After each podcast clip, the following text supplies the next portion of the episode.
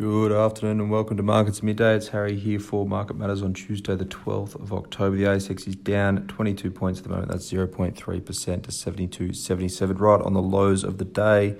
Uh, two sectors are trading higher though. The materials up 0.65% and the staples up 0.09%. Worst two sectors, tech again getting hit down 1.72%, energy down 1.07%, giving back some of its strong rally of late. Uh, the hottest three stocks Alumina, AWC up 5.12%, Perseus, PRU up 3.67%, and Netwealth, NWL up 3.15%. Weakest three stocks, uh, Ansell, ANN down 4.46%, Star Group having another tough day, SGR down 3.48%, and Corporate travel CTD down 3.33% despite stepping closer to reopening. Um, in terms of stock news, Westpac, they're down about 1% at the moment. They flagged a $1.3 billion hit to its second half. Um, about a billion dollars in write downs for those guys. They're relating to their Insto Bank um, as well as capitalised software costs. Um, other asset impairments also coming into the mix there, so that makes up the bulk of it. Um, almost $200 million going towards legal and remediation costs that just continue to ramp up for these banks. Um, about 267 mil relate to previously flagged separation costs for their life insurance business that's on the way out. Um, all up, though, uh, will impact CET1 by only about 15 basis points, so not a huge impact there. They have written back $50 million after the sale of the Pacific business fell through.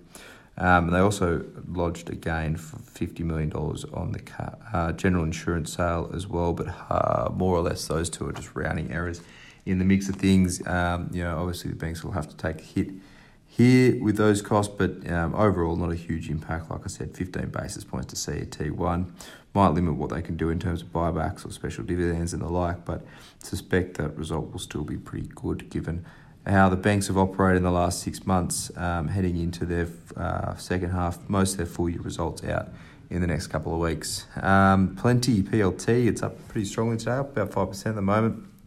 They've up, um, come out with their second quarter update for financial year for them. So it's second half, uh, sorry, the first half is almost wrapped up for them.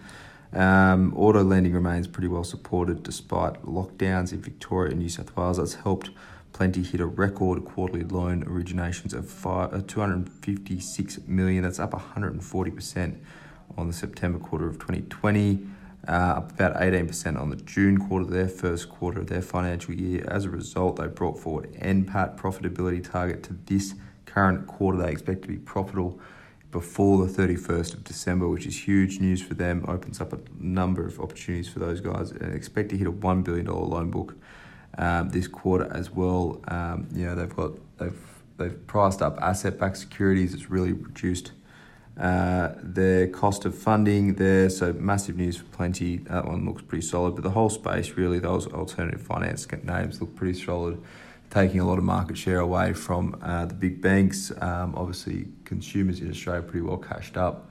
Uh, looking outside those big banks for their loans at the moment and uh, helping these smaller players pick it up, um, and Plenti looking to be the to hit one billion dollars in their loan book this quarter is is pretty solid news for them.